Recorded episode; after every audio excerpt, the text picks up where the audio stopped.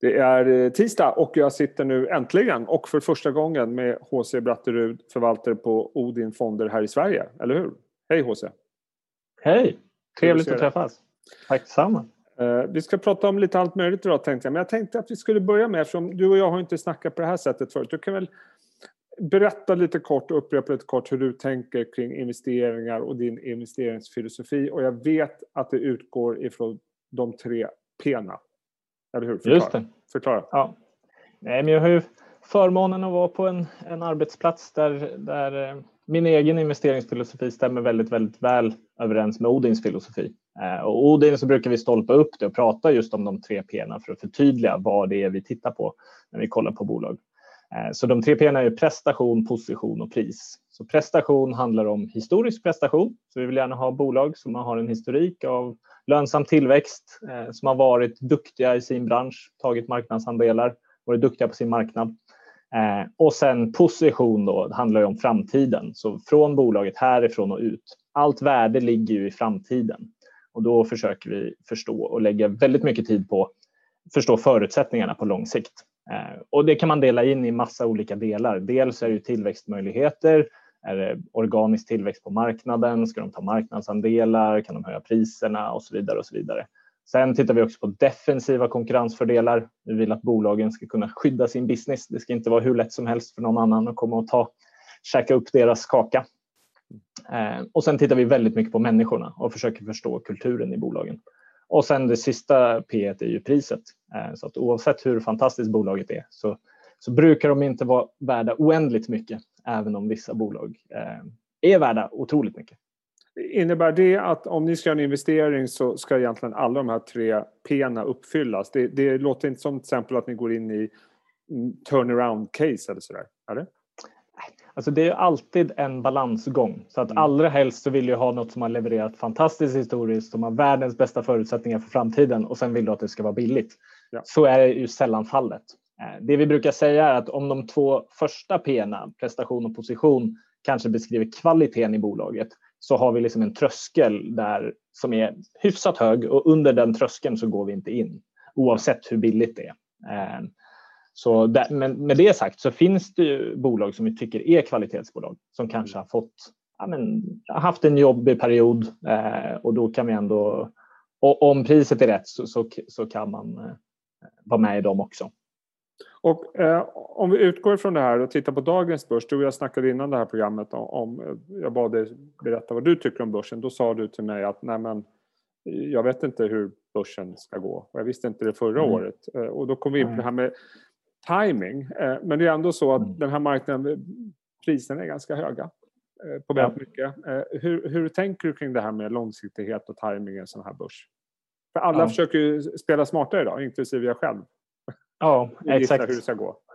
Ja, och, och samma här. Men, men om det är någonting som man, man har lärt sig så är det att man vet inte. Man vet inte hur börsen går, framförallt inte på kort sikt. Jag har en positiv, optimistisk, långsiktig grundsyn Eh, och framförallt så tror jag att riktigt bra bolag kommer utvecklas bättre än marknaden i stort på lång sikt. Eh, men, men hur börsen som helhet kommer gå, det påverkas ju av så otroligt många faktorer som per definition kommer vara nyheter. Så att eh, förra året, jag hade inte förväntat att det kom en pandemi och sen när den väl kom så, hade jag, så gick det två veckor och börsen brydde sig inte alls. Det tyckte jag var jättekonstigt. Och sen plötsligt så kom det med besked. Ehm, och, och, när man stod mitt i den krisen, då är det ju klart, då blir man ju nervös och då undrar man ju liksom, oj, det här kan, ser riktigt mörkt ut. Ehm, men ja, har man den här positiva och inte minst långsiktiga grundsynen så kan man stanna kvar. Och med facit i hand så var det ju helt rätt att inte plocka ut sina pengar då. Eh, att, men, men jag hade inte trott att förra året skulle sluta som det gjorde. Det blev, det blev ett bra år. Långsiktighet före timing. Det, det, det ja nyckel. Helt centralt. Och, och jag tror, eh, är man inte... Ja, folk gör ju såklart som de själva vill, men för min egen del, pengar som jag kommer behöva inom de närmsta åren tycker jag inte jag ska ha på börsen. Eh, för det, det, kommer komma smällar, man vet bara aldrig när de kommer. Mm. Du, jag tänkte vi ska prata om lite olika aktier. Jag tänkte börja med en grupp eh, bolag som jag vet att eh, ni på Odin har haft en nästan förkärlek till eh, tidigare i alla fall. Ja. Och det är de här så kallade compounders och du har listat massa av de här till mig. Eh, och vi ska prata lite grann om framförallt AdLife, AdLife och Lifco. Eh, mm. Men om jag ska börja lite grann så känner jag nu, den här marknaden som vi då är inne i, finns det en enorm förkärlek till förvärv. Ja. Och, och, ibland kan jag känna, jag, jag, kan bli förvånad hur marknaden instinktivt i samband med ett förvärv handlar upp mm. en aktie ganska mycket. Ja. Och då blir jag alltid lite oroad. För jag undrar om, hur mycket har man gjort en DD och hur mycket har man tittat på de långsiktiga konsekvenserna och så vidare. Hur resonerar du kring, om vi börjar liksom begreppet att göra förvärv? Ja, det är en jättebra fråga och en komplicerad fråga. Innan jag började på Odin så jobbade jag med förvärv som, som finansiell rådgivare i ett antal år och, och, jag var ganska skeptisk till bolag som gör mycket förvärv som investering. Eh, med, och, och, den grundsynen tror jag kommer i att man har tittat på ganska stora förvärv. Så att om ett bolag köper ett annat bolag som är lika stort som sig självt, eh, det är komplicerat. Ja. Det kan gå bra, men det är också väldigt, väldigt stor risk att det går snett. Eh, de här compounders som du pratar om, eh, som grupp så kan man väl säga att generellt så gör de ju väldigt mycket förvärv, men de flesta förvärven är väldigt, väldigt små. Och de har lite satt det i system, hur de integrerar eller snarare inte integrerar bolagen, men de onboardar dem ju så att de blir en del av gruppen. Ehm, och sen är de flesta av dem väldigt decentraliserade så att de hittar någonting som de tycker är bra och sen generellt förvärvar de till ganska låga multiplar, betydligt lägre multiplar än på börsen. Ehm, och sen låter de oftast de bolagen fortsätta eh, med sin verksamhet som det är. Och gör man det på ett bra sätt så, så har ju historiken visat att det kan vara väldigt, väldigt värdeskapande över lång tid.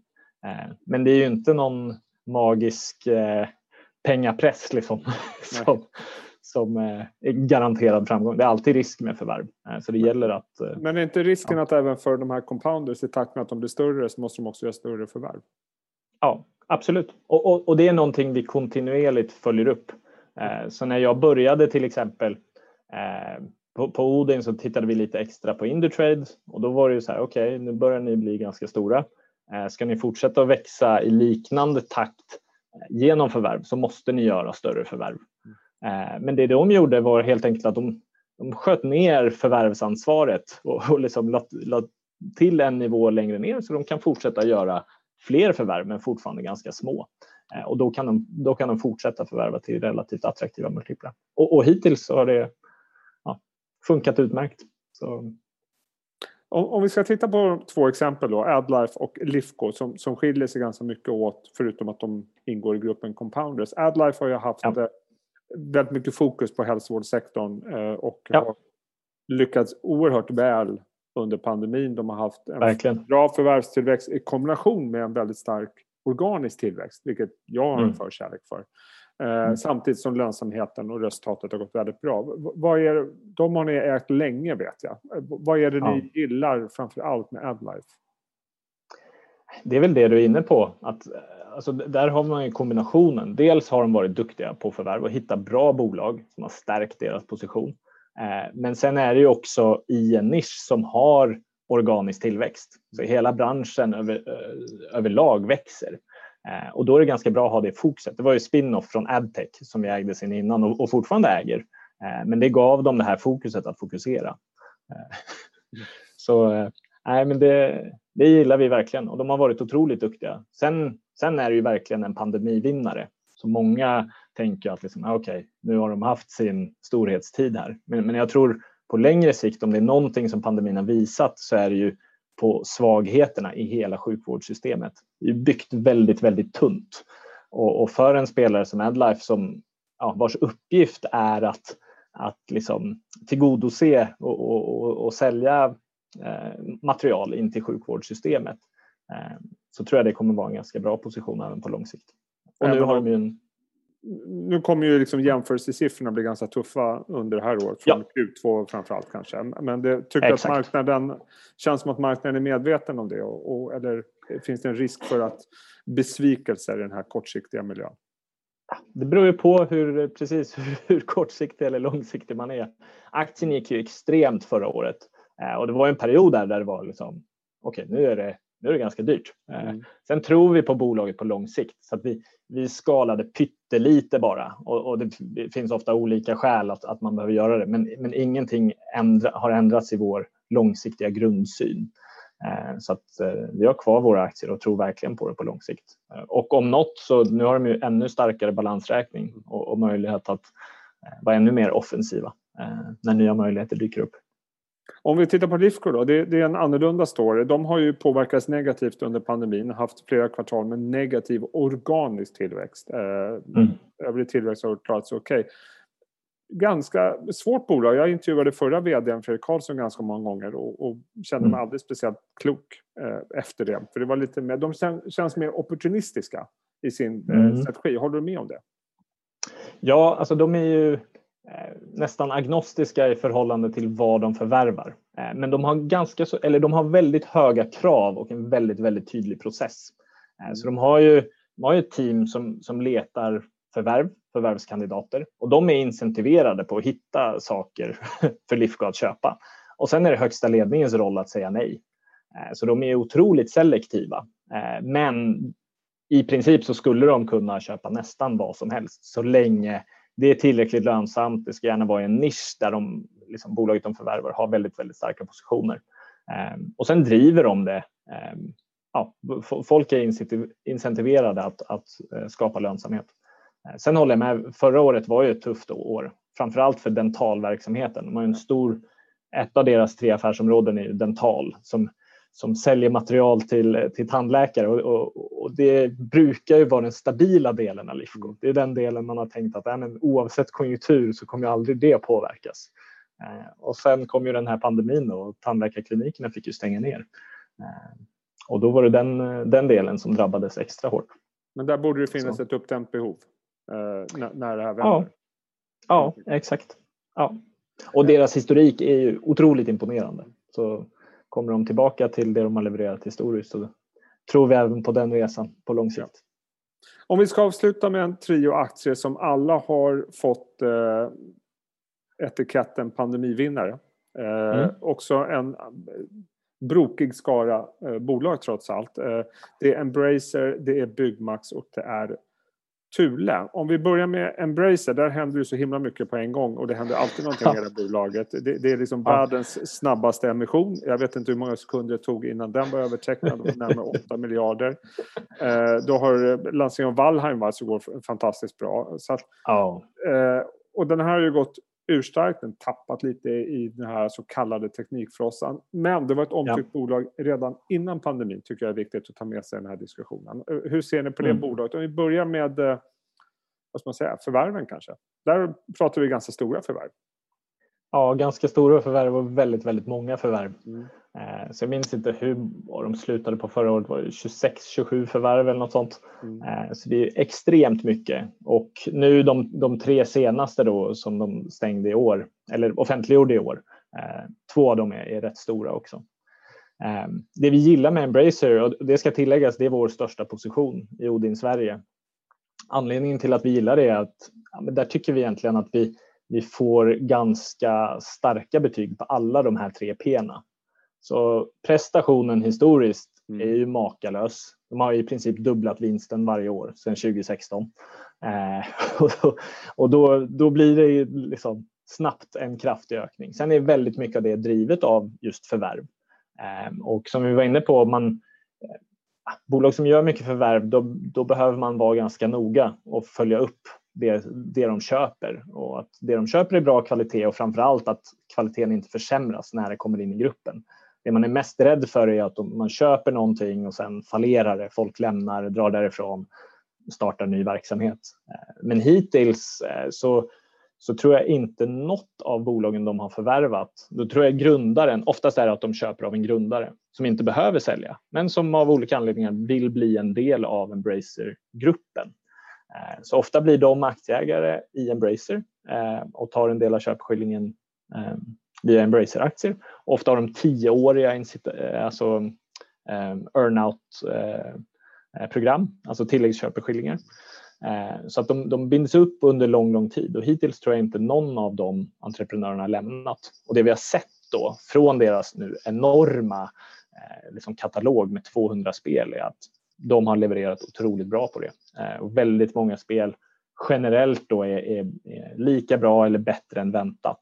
Eh, och Valheim är det senaste exemplet. Det, det, var ingen som hade förväntat sig. Det var, jag tror det är ett team på fyra, fem personer som har utvecklat det och de har redan sålt flera miljoner exemplar. Så det får bra hävstång på ett sånt förvärv.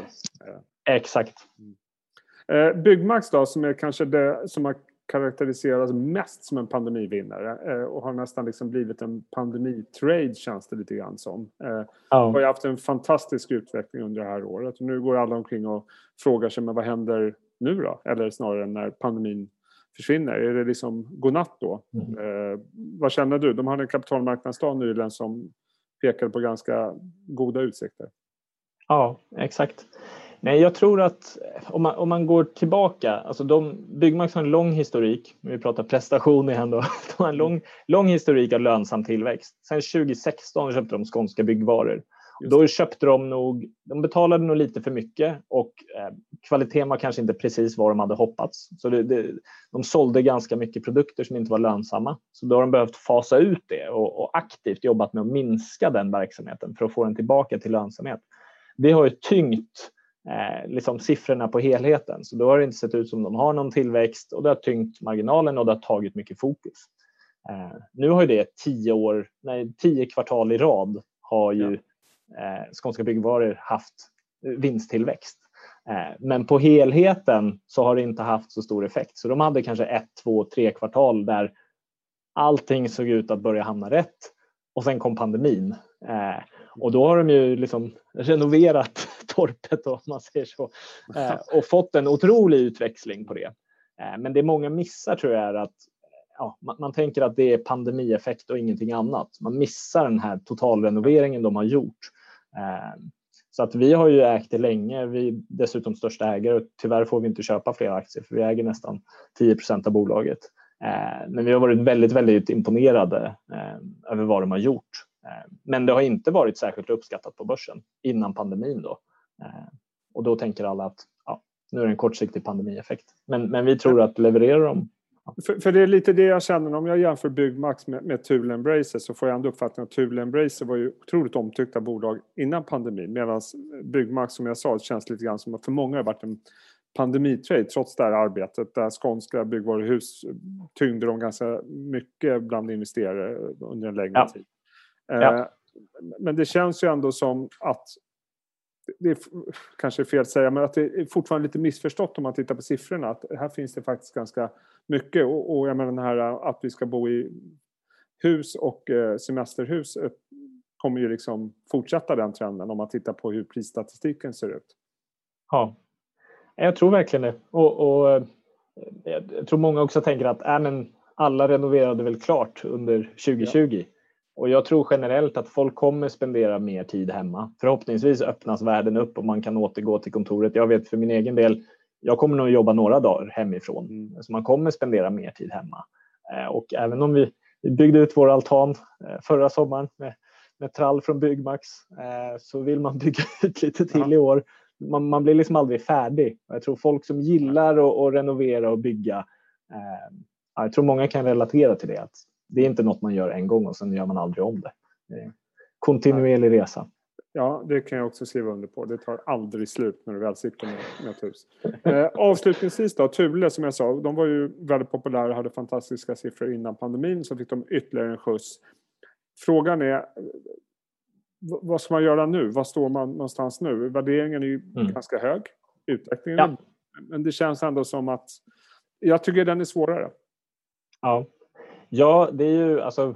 Eh, är man kortsiktig så, så, kan man nog absolut tycka att det är lite dyrt. Det, det jag gillar med Thule är ju deras historik att bredda sin adresserbara marknad. Mm. Eh, och det har de gjort framförallt. De, de gör lite småförvärv här och där, liksom köper riktigt bra produktbolag.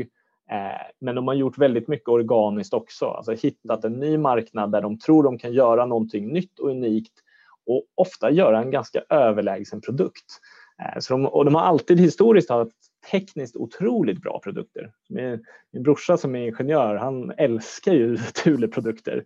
Eh, men tidigare har de kanske inte varit så jättekola. Så att de har liksom appellerat framförallt till folk som gillar tekniskt bra produkter. Eh, men det de har börjat få ihop mer och mer de senaste åren tycker jag är att även göra produkterna väldigt, väldigt attraktiva och bygga varumärket till någonting som skapar ha-begär. Liksom. Mm. Eh, och får du till det bra och du även kanske kan fortsätta den här resan att, att lägga till ytterligare nya kategorier eh, så kan det bli fantastiskt bra för den som är långsiktig. Ja, det känns ju som ett utvecklingsföretag ibland om man tittar på hur de hela tiden hittar nya nischer med, ja. med för att bredda sig. Ja. Mm. Eh, bra HC, eh, väldigt kul att höra dina eh, iakttagelser på börsen. Eh, skönt att höra att det finns fler än jag som inte har en aning om vad som ska hända på börsen. Börsriktning i varje fall. Eh, ha en riktigt fin eh, eftermiddag och så hörs vi lite längre fram. Tack detsamma.